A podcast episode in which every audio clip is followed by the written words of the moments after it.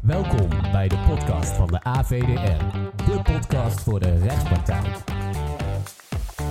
Met vandaag de gast Laurens de Graaf en Mirte Pilage. Zij gaan het vandaag hebben over arbeidsrecht. Veel plezier met aflevering 17 van de AVDR podcast.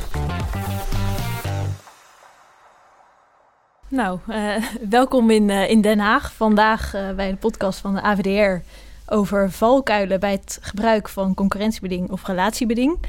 Naast mij zit vandaag Laurens de Graaf, arbeidsrechtadvocaat en partner bij Baans Krans. welkom Laurens. Goedemorgen, Meerte. En ja, ik ben Meerte Pilage, ik ben collega van, van Laurens. En we gaan het dus vandaag hebben over het concurrentiebeding en het relatiebeding. Misschien eerst even openen met een recente rapport van Pantaya, de werking van het concurrentiebeding. Daar gaan we het later nog wat uitgebreider over hebben. Daarom, ik lees in, uh, in het rapport van, van Pantaya dat zo'n 1 op de 3 werkgevers een, een concurrentiebeding gebruikt. En van die werkgevers gebruikt 90% zo'n beding in als ja, een standaardbeding, standaard onderdeel van de arbeidsovereenkomst. Dat betekent in de praktijk dat 3,1 miljoen werknemers, zo'n 37% van de beroepsbevolking, aan zo'n concurrentiebeding uh, gebonden is. Strookt dat met jouw beeld van de praktijk? Uh, ja, toch eigenlijk wel. Um, het is wel een enorm percentage, een enorme aantal als je dat zo hoort, 3 miljoen. Um, maar uh, ja, je ziet toch eigenlijk wel standaard in een arbeidsovereenkomst staan dat er een concurrentiebeding staat. En, en um, ja, mijn ervaring is ook een beetje, hè, ja, waarom zou je het als werkgever niet doen? Want er zit gewoon geen enkel nadeel aan voor jou als werkgever. Hè? Je, je neemt het op. Uh, de werknemer die maakt daar vrijwel nooit een punt van. Die zit op dat moment vaak ook niet echt in een soort uh, onderhandelingspositie. Uh, en als hij daar al in zit, kijkt hij met name naar het salaris. Ehm, ja, dan is het opgenomen. Ja, en dan kijk je als werkgever wel, heb je het later nodig of niet? En als je het niet nodig hebt, ja, dan, dan is het maar een soort van, nou, dan maar niet. Er is geen consequentie aan. En als je het wel nodig hebt, ja, dan is het een soort verzekeringspolis die je in feite hebt afgesloten zonder dat het wat kost. Um, en je ziet ook wel dat werkgevers het wel gebruiken in de krappe arbeidsmarkt om werknemers te binden.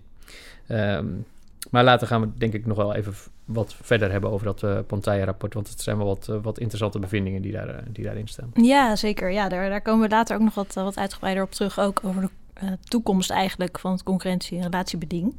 Misschien goed om eerst, voordat we echt een deep dive nemen in dat, dat concurrentiebeding, even afbakenen wat is eigenlijk een concurrentiebeding. Want we hebben dan de wet, artikel 7653 BW. maar daar staat op zich niet letterlijk concurrentiebeding. Nee, dat klopt. Er, sta, staat in een, een beding dat een, een werknemer um, ja, beperkt om op zekere wijze werkzaam te zijn na het einde van de arbeidsovereenkomst. Dus op zekere wijze werkzaam te zijn. Dat is veel breder dan alleen het niet mogen werken voor een concurrent. En wat het dus ook inhoudt, is een relatiebeding is dus ook een concurrentiebeding. Althans, een beding dat onder 653 valt. En een geheimhoudingsbeding kan daar onder omstandigheden ook onder vallen. Een anti-ronselbeding zal voor een recruiter ook een concurrentiebeding zijn. Um, dus uh, ja, het is wel even van belang om goed af te bakenen wat een concurrentiebeding is. Maar het is dus zeker niet uh, beperkt tot, um, tot SEC-concurrenten. Oké, helder. Ja, en, en als we dan wat meer inzoomen op dat artikel 7653...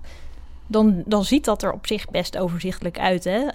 je, je moet een meerderjarige werknemer hebben... en je moet voldoen aan wat schriftelijkheidseisen. En dan zou je er op zich moeten zijn... Uh, die schriftelijkheid, dat is vaak nog wel een puntje. Um, daar uh, lijkt me goed om daar even wat verder op, op in te zoomen. Wat is de gedachte achter die schriftelijkheidseis? Ja, de gedachte erachter is, hè, dat heeft de Overraad ooit een keer mooi gezegd, en ik, citeer hem maar eventjes, dat de werknemer de consequenties van dit voor hem bezwarende beding goed heeft overwogen. Dat zei de Overraad in 1978. Um, dus in dat vereiste van geschrift, daar zit een soort um, ja, overwegingscheck in. Dat de werknemer beseft waar die mee akkoord gaat. Dat, is, um, dat is eigenlijk het doel van, uh, van die schriftelijkheidseis, dus een waarborgfunctie. Oké, okay, ja, en dan hebben we een, een, hele bekende uitspraak uit 2008 uh, van de Hoge Raad, de Philips Oostendorp. Uh, wat voor hoofdregel volgt daaruit ten aanzien van die schriftelijkheid in vaste contracten in ieder geval? Ja, kijk, het uitgangspunt is natuurlijk dat, er een, dat de werknemer akkoord gaat met een document um, waarin een concurrentiebeding is opgenomen. Dat zal ook verreweg in de meeste gevallen het, het uh, zo zijn. Hè. Dus gewoon de arbeidsovereenkomst waaronder een handtekening staat. Daarin staat ook het concurrentiebeding. Uh, de Hoge Raad heeft twee um, uitzonderingen aanvaard daarop in het arrest Philips Oostendorp. Eén is een ehm, document waarmee de werknemer expliciet akkoord is gegaan, waarin wordt verwezen naar een ander document waarin de concurrentiebeding staat. En dat is bijgevoegd. Hè, dat, is, dat is één. En het tweede is ehm, eh, een niet bijgevoegd document. Uh, hè, dus dan heb je een document waarmee de werknemer akkoord is gegaan en daarin wordt verwezen naar een niet bijgevoegd document, maar er wordt expliciet in opgenomen dat de werknemer akkoord is met een concurrentiebeding dat dus in een ander um, uh, document staat. Dat zijn eigenlijk de twee uitzonderingen. Oké, maar zijn die uitzonderingen niet wat gek als we het net hebben over een waarborgfunctie uh, en die werknemer die echt weet waar die voor tekent? Is het in dat licht niet een beetje gek dat zeker bij die tweede uitzondering dat je eigenlijk ergens voor kan tekenen wat er niet bij zit?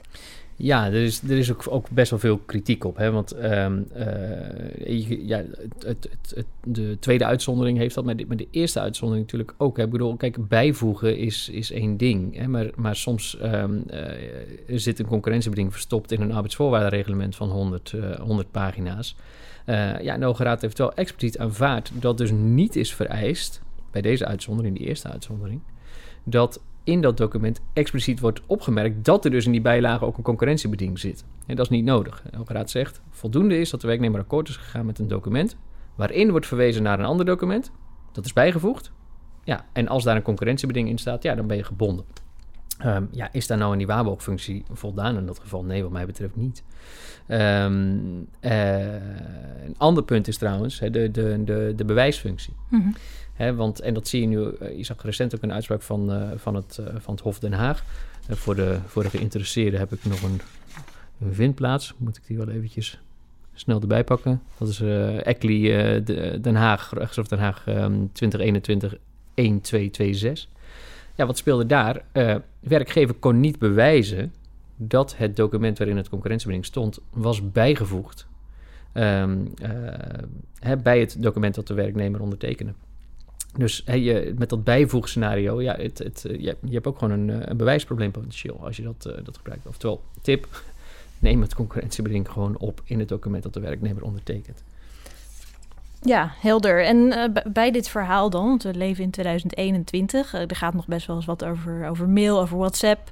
Dat zie je bijvoorbeeld ook bij de beëindigingsovereenkomst, waar net zo goed een schriftelijkheidseis geldt. kun je dit nou ook allemaal per e-mail afspreken? Ja, daar, daar is de rechtspraak wat verdeeld over. Um, Advocaat-generaal Verkade zei bij het uh, Philips Oostendorp-arrest... zei die, um, ja, hè, bij dat bijvoegscenario... dus het eigenlijk niet echt een verschil in... Uh, tussen uh, een arbeidsovereenkomst per e-mail toezenden als bijlage... en dat een werknemer vervolgens ook per e-mail accordeert. En hij zei ook, ja, hetzelfde geldt eigenlijk met een deep link... Waarin je kan nou ja, klikken naar een arbeidsvoorwaardenreglement... waar zo'n concurrentie um, uh, bedingen staat. En er zijn ook wel uitspraken die die lijn volgen. Maar uh, er zijn ook zeker uitspraken die daar veel strenger in zijn. En eentje die ik daar wel uit wil lichten is, uh, is die van de kantonrechter Den Bosch. ik pak ook even de vindplaats erbij, want het is echt wel een interessante uitspraak. Dat is rechtbank Oost-Brabant 2019 83. Uh, je zegt heel principieel, ja, een akkoord per e-mail is niet voldoende. Waarom niet? Ja, zegt uh, de kantonrechter. De Hoge Raad zegt in Philips Oostendorp een paar keer... Hè, dat, uh, dat de werknemer door ondertekening uiting geeft aan um, nou ja, zijn, zijn, zijn, zijn akkoord mm-hmm. met, dat, uh, met dat beding. En die kantoorrechter gaat heel erg op dat woord ondertekening zitten. En dat um, ondertekening staat niet in de wet. Hè, er staat gewoon schriftelijk over, overeenkomen. Um, en de kantonrechter, ja, die zegt, ja, een, een, je moet echt ondertekenen. Je moet een handtekening zetten. Dat is het moment, zegt die kantonrechter, dat je dat je, je bewust moet zijn hè, waaraan je je verbindt. En dat heb je gewoon niet bij een akkoord per e-mail.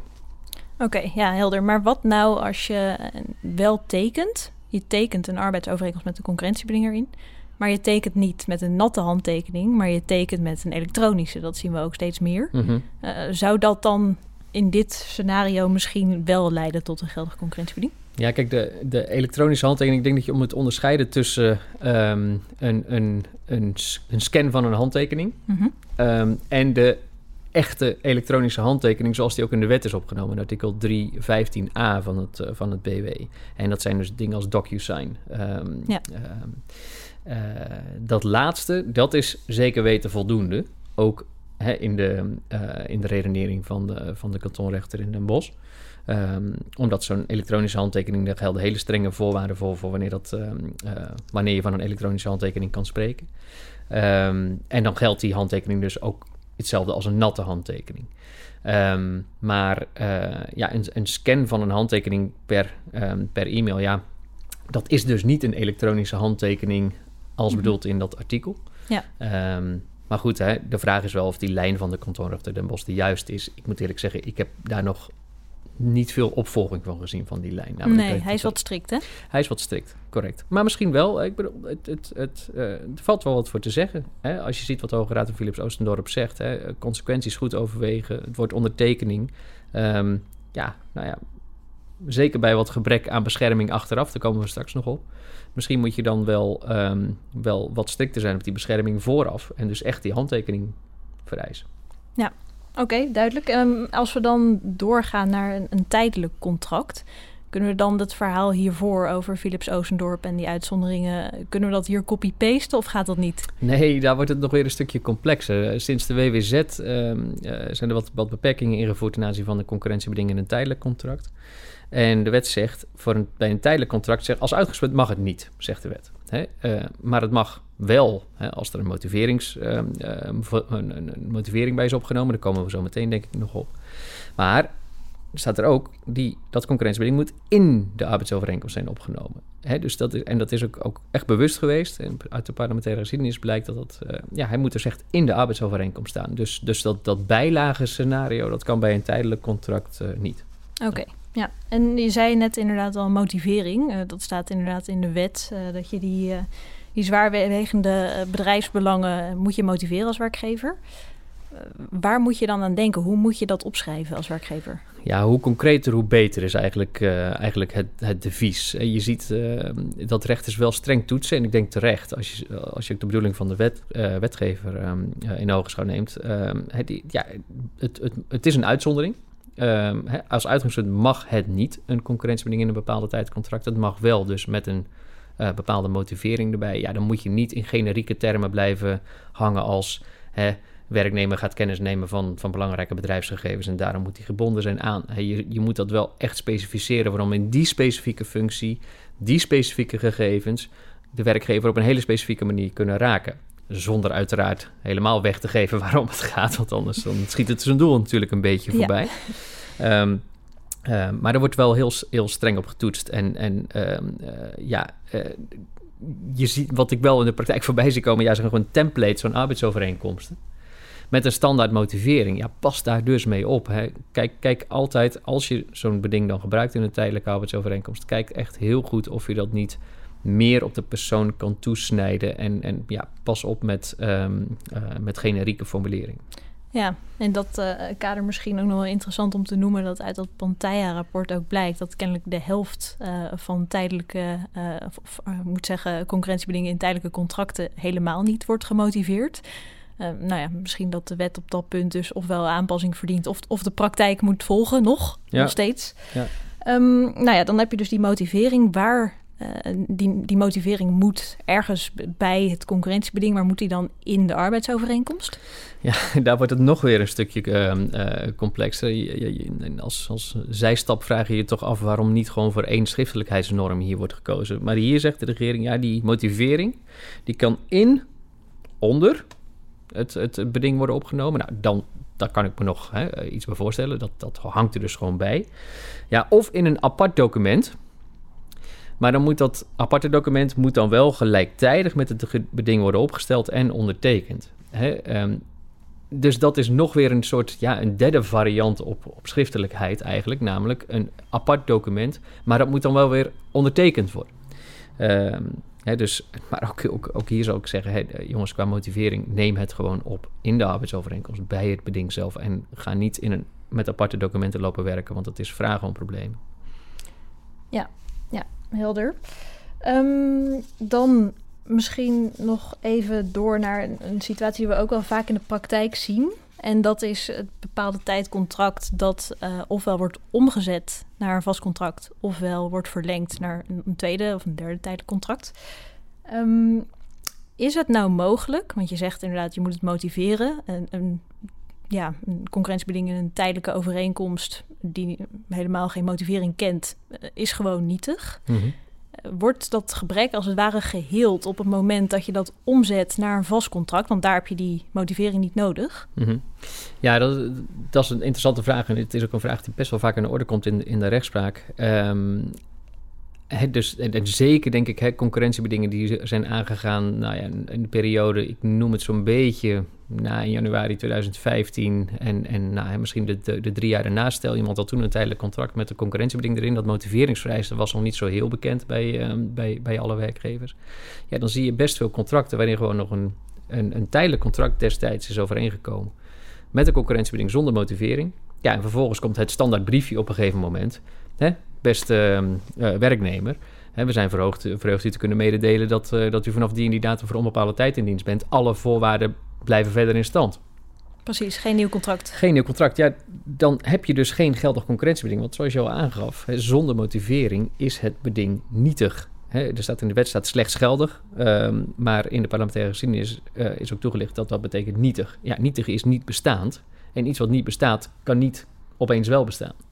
Um, ja, dus, dus uh, in, in zo'n geval heb je dus gewoon een, geen concurrentiebeding. En daarom is het altijd wel de tip ook voor werknemers. Hè? Um, als je rond die tijd in dienst bent getreden, uh, voor tijdelijk, um, op tijdelijke basis, ja, kijk nog eens even terug hoe dat destijds is gegaan met dat concurrentiebeding en die verlenging daarvan. Ja, en stel nou, je bent zo'n werknemer en je denkt, hé, hey, ik zie hier een concurrentiebeding. Uh, er staat wel een motivering, maar hij, uh, nou ja, hij, hij is wel een beetje, een beetje ja. shaky. Uh, wat gebeurt er dan? Is het dat dan ook nietig als dat zou worden omgezet naar een vast contract? Nee, zeer waarschijnlijk niet. Omdat de, de, de wet zegt, als er een, een, een motivering in staat, Um, um, ja, dan, en en die, die is krakkemikkig. Uh, die voldoet niet aan die, aan die hoge lat van uh, noodzakelijk vanwege zwaarwegende bedrijfs- en dienstbelang. Uh, dan kan de rechter het beding vernietigen. Ja, maar dat betekent dus dat een beding bestaat totdat de rechter het vernietigt. Um, en de, dus dan zou je potentieel wel de, de wat rare situatie kunnen krijgen dat je, ik noem maar wat, in 2015 in dienst bent getreden met een motivering uh, ja, waarvan, waarvan vrij duidelijk is, ja, dat, dat, dat gaat hem niet worden. Dat zou een rechter niet, niet, uh, niet accepteren. Maar omdat de werknemer het in die periode nooit heeft laten vernietigen door een rechter, ja, bestond het wel. En dan is hè, bij, bij een nou ja, verlenging naar onbepaalde tijd, ja, het beding dus in principe wel gewoon gehandhaafd gebleven. Oké, okay, ja. Ja. Ja, en dan misschien nog die tweede situatie die we net noemden. Uh, een tijdelijk contract dat wordt verlengd. Uh, dus nou ja, bijvoorbeeld naar dat tweede of dat derde uh, tijdelijke contract. Blijft zo'n concurrentiebeding, stel dat het is geldig aangegaan in die eerste tijdelijke overeenkomst, blijft dat dan staan als je verlengt, zonder daar verder over te praten? Nou, kijk, als uitgangspunt is het een nieuw contract. En bij een nieuw contract geldt opnieuw de schriftelijkheidseis. Dat is het uitgangspunt. De wet kent daar één uitzondering op in, in artikel 668. Het, dat is de, de, de voortzetting zonder tegenspraak. Um, maar dat is, ook blijkbaar de wetsgeschiedenis, is eigenlijk gewoon stilzwijgende voortzetting. Partijen um, hebben niet door dat het contract afloopt. Ja, en dan zegt de wet, daar hebben we een regeling voor. Namelijk, we gaan gewoon eigenlijk uh, voor dezelfde periode op dezelfde voorwaarden door. In zo'n geval blijft die gelden. Maar wat gebeurt er in de praktijk vaak is, hè, je, hebt, je, hebt, je hebt een jaarcontract en de werkgever zegt op een gegeven moment, nou, beste werknemer, we, we, verlengen je we, verlengen je contract voor een jaar. Alle uh, bestaande voorwaarden blijven gelden. Ja, en ik denk als je rondvraagt dat, dat nou, 9 van de 10 werkgevers, of misschien wel 10 van de 10, zal, zal denken dat het concurrentiebeding dan in stand is gebleven. Um, ja, dat is dus eigenlijk niet het geval. En daar is ook best veel rechtspraak over. Um, uh, ja, en dat voelt soms een beetje vreemd. Hè? De, uh, en je ziet dat rechters daar, daar, soms ook wel wat, wat ruimte be- proberen te zoeken. Ik zag pas een uitspraak van het Hof den Bos. Dat is de ECLI uh, Hof den Bos 2021 uh, 358. Um, ja, daar zegt het Hof den Bos... ja, als je voortzet hè, um, op dezelfde of nagenoeg dezelfde voorwaarden... ja, dan blijft het geldig. Ja, dat laatste is dus wat mij betreft niet het geval, want dat is niet stilzwijgend. Het, een, uh, ja, stilzwijgend betekent, we zijn gewoon doorgegaan. Maar op het moment dat je heel goed door had dat er een verlenging aan de orde was, ja, dan had je hem op dat moment opnieuw moeten overeenkomen. Oké, ja. Nou, dat zijn nogal wat, uh, wat valkuilen bij het opstellen. Dus eigenlijk meer vooraf of, tussendoor uh, opnieuw opstellen misschien. Um, dan heb je op een gegeven moment misschien toch een, geldig beding te pakken. Uh, maar dan moet je hem ook nog te gelden kunnen maken op het moment dat je hem wil inroepen. Dus dat werk, werknemer uit dienst gaat, misschien dus naar een concurrent vertrekt. Dan hebben we nog een, een uitzonder, nou ja, uitzonderlijke situatie, best uitzonderlijk denk ik. het zwaarder drukken van een concurrentiebeding. Kun je dat wat nader toelichten, dat zwaarder drukken? Ja, in de jaren zeventig geeft de Hoge Raad een, eigenlijk een soort leerstuk aan vaart. Hè, dat je, eh, stel je treedt, in dienst bij een werkgever als, ja, als, als, als, als junior, als starter. Uh, en je krijgt dan een, uh, een arbeidsovereenkomst met een concurrentiebeding. En vervolgens um, ja, groei je binnen 10, 15 jaar door tot, tot grote baas. Um, waarbij hè, het concurrentiebeding, toen jij het net tekende, ja, drukte dat nou echt op je? Nee, want je kon, kon in feite nog alle kanten op. Maar door, hè, na die 10, 15 jaar ben je grote baas, heb je je misschien heel, heel erg gespecialiseerd in een bepaalde hoek. Ja, en op, op zo'n moment hè, kan je niet meer alle kanten op, want je hebt, je hebt een bepaalde richting gekozen. En, en hè, dan kan je zeggen hè, dat een, een concurrentiebeding zwaarder is gaan drukken.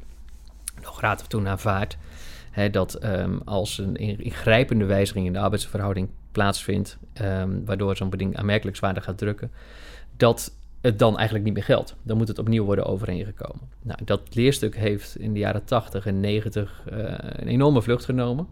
Um, waarbij heel snel werd aangenomen dat sprake was van zware drukken en dus een ongeldig concurrentiebeding. Um, in, in, even heel ongenuanceerd samengevat, um, uh, maakte je twee promoties en dan was het al zwaarder gaan drukken ongeveer. Zelfs een, een, een, voorbeeld in de rechtspraak van een assistent bedrijfsleider die bedrijfsleider werd en waarvan werd aangenomen zware drukken. Ja, je kan toch... Uh, ja, dat ja, is een kleine stap, gevoelsmatig. ja. Um, tot het um, uh, arrest van de Hoge Raad in de zaak AVM, AVM Spaan.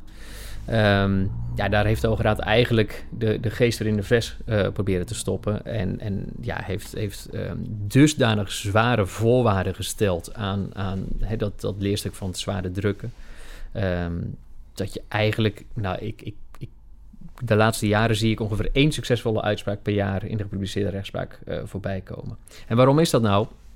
De Hoge Raad heeft gezegd, er zijn drie stappen. Eén is, is de wijziging van de arbeidsverhouding uh, van ingrijpende aard. Nou, dan moet je eerst toetsen. Dan moet je meewegen ook of het voorzienbaar was.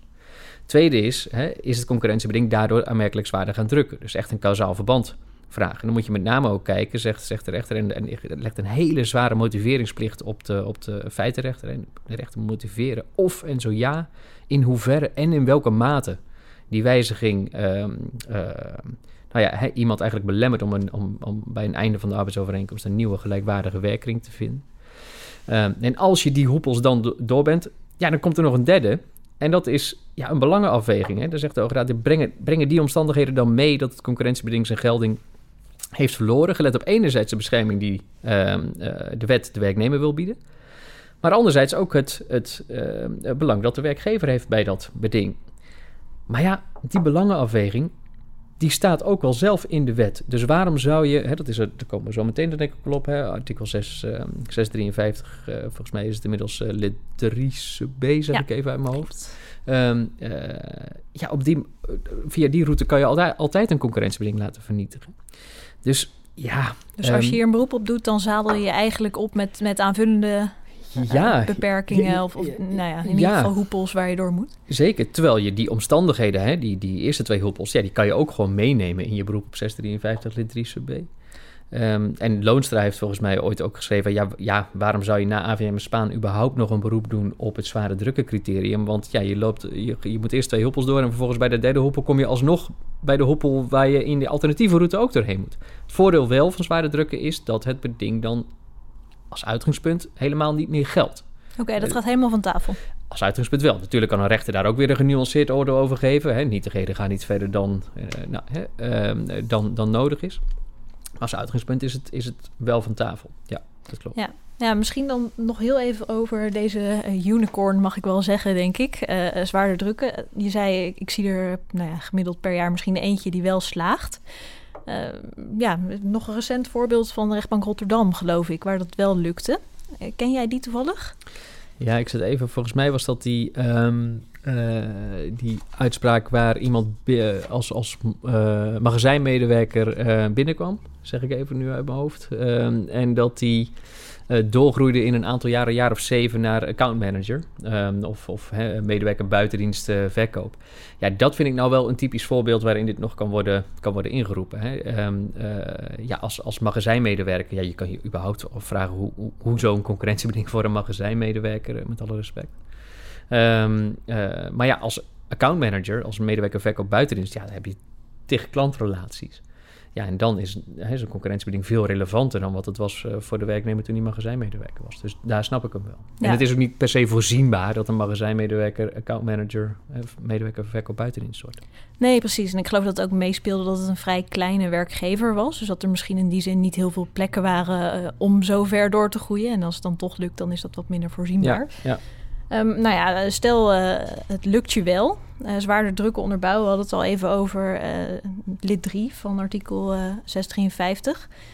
Je zei het beding gaat in principe helemaal van tafel, maar daar is wel wat maatwerk mogelijk. Ja, een rechter kan op grond van 653 lid 3 sub b kan die... Um, kan die uh, het beding geheel of gedeeltelijk vernietigen hè, als, het, uh, als de werknemer um, ja, eigenlijk onbillijk wordt benadeeld door zo'n beding in verhouding met het belang van de, van de werkgever. Ja, en daar is maatwerk mogelijk. Hè, dus, en dat zie je ook heel veel in de praktijk, dat een rechter zegt, nou, ik, vind, ik vind dat de werkgever um, uh, voldoende is beschermd, of, of dat een goed evenwicht bestaat als een werknemer bijvoorbeeld vier of vijf maanden niet bij een concurrent mag werken in plaats van, van twaalf maanden, of dat die Um, uh, alleen niet in een bepaalde regio mag werken of dat hij alleen niet voor bepaalde klanten uh, uh, mag werken. Ja, daar is maatwerk mogelijk. Oké. Okay. Ja, en dan heeft de rechter ook nog een, een andere optie. die staat in lid 5. Dat is een vergoeding. Een vergoeding eigenlijk als het ware nou ja, voor de duur van een beding als een soort compensatie. dat wordt niet zoveel gebruikt, geloof ik, in Nederland. Nee, dat is, dat is best wel gek. Hè? Dus, dus je kan als rechter ook zeggen: hè, um, ik zie dat, dat de werkgever echt wel een zwaarwegend belang heeft bij dat concurrentiebeding. Um, uh, maar ik zie ook dat de werknemer bijvoorbeeld ja, wel echt geraakt wordt in zijn, in zijn mogelijkheden inkomen te vergaren. Um, uh, als die aan het beding gehouden wordt, ja, dan kan de rechter een vergoeding toekennen aan die, aan die werknemer. Maar dat gebeurt eigenlijk bijna niet. En als het gebeurt, zijn het, zijn het ja, minimale bedragen. Um, dat is best wel gek, zeker als je kijkt naar het buitenland. Daar komen we straks denk ik nog even op. Maar in het buitenland is het, is het heel gebruikelijk dat überhaupt als werkgever... als je een, een concurrentiebeding geldig wil laten zijn... dat je gewoon geld moet betalen. Uh, maar daar komen we zo meteen denk ik nog eventjes op. Ja, zeker. Ja, ja, nee, dat uh, inderdaad. Um, misschien dan nog even wat, wat bijzondere situaties... die je dan ook nog kan tegenkomen. Uh, nou, we noemden al het zwaarder drukken, dat is er eentje... Uh, we hebben er ook nog twee uh, die we ook wel ja, regelmatig eigenlijk zien in de praktijk. Uh, eentje is dat de werkgever verandert, metamorfose ondergaat. Dat kan natuurlijk op verschillende manieren. Dat kan in, in naam, op informele zin of misschien meer in materiële zin. Wat voor gevolgen heeft een, een, verandering van een werkgever voor een concurrentiebeding? Wanneer is dat nou relevant? Mm -hmm. Ja, je moet goed onderscheiden wat er gebeurt. Hè, kijk, als een, als een werkgever dezelfde blijft uiteindelijk, hè, de, de, uiteindelijk dezelfde BV met misschien een andere naam, met, met misschien een andere, ander logo, een, een, een andere ja, uh, doelgroep, et cetera. Als uitgangspunt blijft het beding dan gelden. Dan kan de medewerker misschien een beroep doen op zware drukken, hè, als bijvoorbeeld de, de focus van een werkgever heel erg anders is komen te liggen.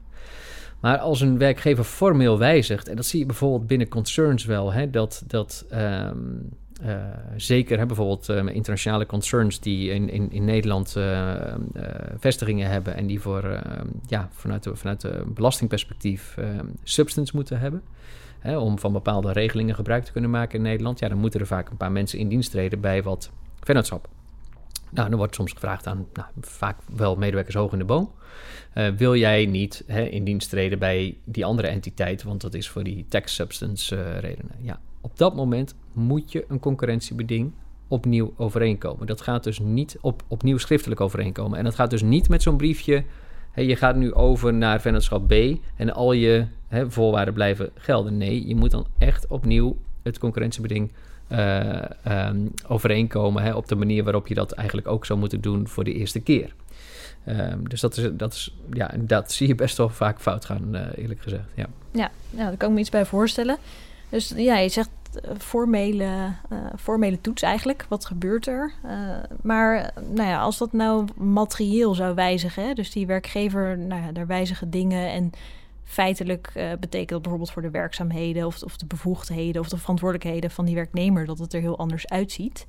Zit je dan ook in, in dit mandje of ga je dan eigenlijk meer richting nou ja, een soort AVM-Spaan-achtige situatie? Ja, dat laatste. Um, en hey, je, hebt, je, hebt, je hebt wel de. Uh, je, je, zou je potentieel de situatie kunnen voorstellen hey, dat een, uh, een, werknemer ooit in dienst is getreden in 2005 en dat de werkgever toen zich richtte op markten A en B. En dat een werk, werkgever zich op een gegeven moment is gaan richten, uh, niet meer zozeer op A en B, maar op markten C, D en E. Uh, ja, je, je kan je voorstellen in, in zo'n geval dat, dat, dat, dat een werknemer kan zeggen: Ja, maar daar heb ik nooit voor getekend. En daar had ik ook geen rekening mee, mee hoeven houden. En dat je dan inderdaad dat zware drukke criterium uh, alsnog kan, uh, kan inroepen. Ja. Oké, ja. Ja, en dan zien we dit nog even eh, los eigenlijk van overgang van onderneming, want die heb je ook nog. Uh, nou, ja, nou, kennen we allemaal artikel 663 van boek 7 BW. Uh, de arbeidsvoorwaarden gaan eigenlijk over, bevriezen als het ware. Um, gaat zo'n concurrentiebeding gaat dan ook mee over? Uh, wat betekent dat in de praktijk voor zo'n verkrijger? Ja, dus, dus een, een, werknemer die je in dienst krijgt, krachtens overgang van onderneming, en die een concurrentiebeding had bij zijn oude werkgever, ja, dat, dat blijft gehandhaafd. Hè. Dat, uh, dat heeft de Hoge uitgemaakt. Um, je kan je wellicht ook voorstellen dat er misschien werknemers zijn die bij de verkrijger uit dienst zijn, of sorry, bij de vervreemder uit dienst zijn getreden voor de overgang van onderneming, misschien een maand of twee maanden ervoor, die gebonden waren aan een concurrentiebeding. Um, en die vervolgens, ja, vervolgens vindt er een overgang van onderneming plaats waar die werknemer niks mee van doen heeft, want ja, die was al uit dienst. Mm-hmm. Maar die wel een concurrentiebeding heeft met, zijn, met de vervreemde. Um, en die gaat vervolgens concurreren waar de verkrijger last van heeft. Ja. Ja, kan die daar wat mee? Kort antwoord, nee. Um, uh, de verkrijger kan geen beroep doen op het concurrentiebeding dat een ex-werknemer had met de vervreemde. Ja, en, en Laus had het eerder al over uh, het Pantaya-rapport en een motie van, van Weijenberg en Van Dijk. Uh, die motie is van, van eind 2019. En um, nou kan ik denk wel stellen dat deze Kamerleden geen groot fan zijn van het gebruik van concurrentiebeding, zoals ook uit dat rapport blijkt. Uh, wat ze bijvoorbeeld in die uh, motie hebben verzocht, is uh, de regering om te onderzoeken op welke manier het gebruik van het concurrentiebeding tot het strikt noodzakelijke kan worden beperkt. Nou ligt er dus inderdaad een, een, een Pantaya-rapport, eigenlijk dus op, op verzoek van het ministerie opgesteld. En nou ja, denk ik ook deels de aanzet geweest deze motie. Uh, deze uh, Kamerleden hebben ook wel wat gedachten over uh, nou ja, hoe het anders zou kunnen. wat zijn die gedachten, kort gezegd? Ja, de, in, die, in, die, motie van eind 2019, um, en die motie is overigens ingediend, hè, er, was ergens rond september 2019 ontstond er in één keer een, een, een soort, ja, een soort host in, in, in de media. Um, en dat was een beetje naar aanleiding van de overstap van Lard Vriese de, van Nationale Nederlanden naar Egon, de CEO. Die moest vervolgens zes maanden thuis zitten. En vervolgens werd er in heel veel kranten werd er bericht over ja, dat concurrentiebeding. Hè, hoe, hoe, wat, wat, wat is dat nou eigenlijk? En, en toen zijn hè, een paar partijen zich er wat verder in gaan verdiepen. En toen werd kan eigenlijk in de media een beetje naar voren... ja, dat, dat beding wordt, wordt, wordt heel eigenlijk oneigenlijk gebruikt door, door veel werkgevers. En uiteindelijk heeft dat geresulteerd in een motie van, uh, van deze twee Kamerleden. Ja, en die zeggen eigenlijk drie dingen. Um, inderdaad, als eerste, um, nou, ze zeggen eigenlijk vier dingen. Als eerste zeggen ze, hè, het kabinet kan je dan niet tot het strikt noodzakelijke beperken. En kan je daarbij de volgende opties meenemen. Eén is dan het uitsluiten van het concurrentiebeding bij contracten van bepaalde tijd. Dus, dus ook niet meer met motivering, gewoon helemaal niet meer bij een bepaalde tijd contract. Twee, uh, beperken van de maximale duur en de geografische rijkwijde. Dus um, uh, nou, bijvoorbeeld maximaal dat een beding maximaal een jaar mag zijn en dat het, dat het altijd een geografische rijkwijde moet kennen. Um, en drie is een minimale vergoeding voor het concurrentiebeding bij contracten voor onbepaalde tijd. Ja, en dat laatste is misschien nog wel leuk om even op in te haken. Want je noemde dat al, die vergoeding van uh, 653 lid 5, die wordt weinig gebruikt. Uh, internationaal gezien is dat wel anders. Um, nou ja, ik, geloof dat ook in dat Pantaya-rapport daar wel degelijk op wordt ingegaan. Uh, zien wij daar een optie? Misschien als een soort nou, afkopen. Hè? Dat je zegt als werkgever, nou, ik, ik roep dit in, maar ik zie dat het wel nadelen heeft. Ik moet daar een standaard fee voor betalen.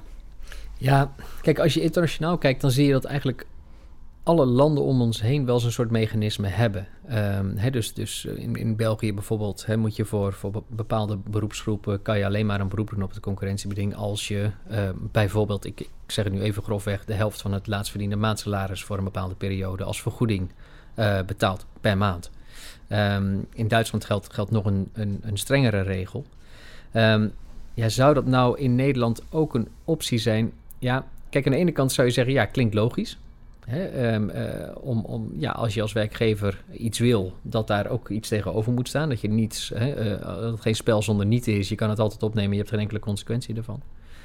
Ja, aan de andere kant blijkt uit dat Pantaya-rapport ook wel dat werkgevers geen andere mogelijkheid zien om hun relaties en hun bedrijfsinformatie te beschermen, anders dan via zo'n concurrentiebeding. Um, en dat, daar valt ook wel weer iets voor te zeggen. Want ja, kijk, een geheimhoudingsbeding kan je opnemen. Maar ja, uh, een geheimhoudingsbeding, um, de naleving daarvan en, het, en, het, en het, toezien op de naleving daarvan, ja, dat is heel lastig. En vaak heb je het pas door dat het, dat het niet is nageleefd op het moment dat het al te laat is. Um, dus dat, is, he, dat, dat zijn eigenlijk twee met elkaar conflicterende uitkomsten van het rapport. Enerzijds he, dat, dat zo'n vergoeding wel, wel logisch zou zijn. Uh, anderzijds dat werkgevers ook niet veel andere mogelijkheden dan een concurrentiebeding zien om, om uh, relaties en bedrijfsinformatie te beschermen. Ja, en moet je dan betalen voor dat laatste? Want dat is ergens dan ook wel weer een beetje gek, zou ik ja. denken. Ja. ja. Nou ja, zeker misschien als je inderdaad nu het spel zonder nieten hebt, dan is de overgang misschien wat groot. Zeker als je het naar uh, nou, vrij uh, hoge bedragen hebt die we over de grens wel zien. Um, ja, heb, jij hier zelf bepaalde gedachten nog bij? Uh, wat hier nou een soort gulden middenweg zou kunnen zijn? Uh, om toch aan beide belangen tegemoet te komen? Um, ja, nou, ik heb, ik heb wel bepaalde gedachten. Ik weet niet of, het de oplossing is. Maar kijk, in, in hoofdlijnen denk ik in elk geval dat het huidige systeem zoals het bestaat, is heel erg geënt op bescherming vooraf.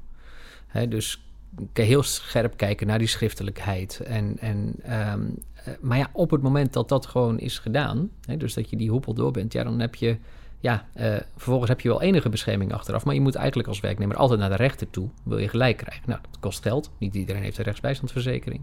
Onzekerheid, noem maar op. Um, ik denk wel dat het goed is dat we, ik wil niet zeggen van een systeem van bescherming vooraf naar een systeem naar bescherming uh, achteraf gaan. Maar je zou wel, nou ja, misschien iets minder de nadruk kunnen leggen op bescherming vooraf en iets meer de nadruk kunnen leggen op bescherming achteraf.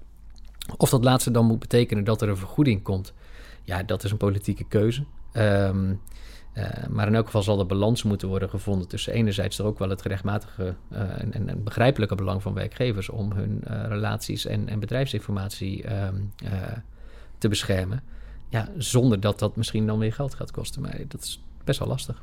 Ja, nou ja, zoek toch naar balans dus. Uh, ik geloof ook dat uh, nou ja, het demissionair kabinet en het volgende kabinet aan de slag moeten. Dat is wel de conclusie van het Pantaya-rapport, of in ieder geval hoe dat in de Kamer is gedeeld, geloof ik. Ja, klopt. Uh, Koolmees, minister Koolmees heeft, heeft laten weten dat, dat, dat zijn ministerie allerlei opties gaat, gaat uitzoeken naar aanleiding van het Pantaya-rapport. Um, ja, maar het is inderdaad aan het volgende kabinet om, daar, om daarmee aan de slag te gaan. Oké, okay. Nou dan gaan we zien of dat echt gaat gebeuren of dat het een politiek speeltje blijft. Ja, en dat is een terechte opmerking, want uh, in 2013 was er nog een CER-rapport waarin eigenlijk ook actie leek te komen op het gebied van het concurrentiebeding, nieuwe regelgeving, maar dat is ook stille dood gestorven. Dus we zullen zien of dit um, ergens toe leidt of dat het um, bij veel goede voornemens blijft. Oké, okay, nou, uh, to be continued, uh, denk ik. Dank, Laurens. Dank. En dank aan de AVDR voor deze mogelijkheid. Uh, bedankt voor het luisteren. Dank u wel. Bedankt voor het luisteren naar deze aflevering van de AVDR-podcast. Check de website www.avdr.nl voor meer unieke content voor de rechtspraktijk. Nogmaals bedankt en tot de volgende aflevering.